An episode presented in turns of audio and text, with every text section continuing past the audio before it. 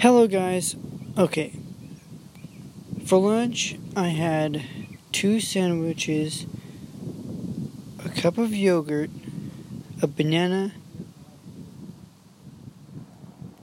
and about four or five cherry tomatoes. It was amazing. Call into my station if you have any questions.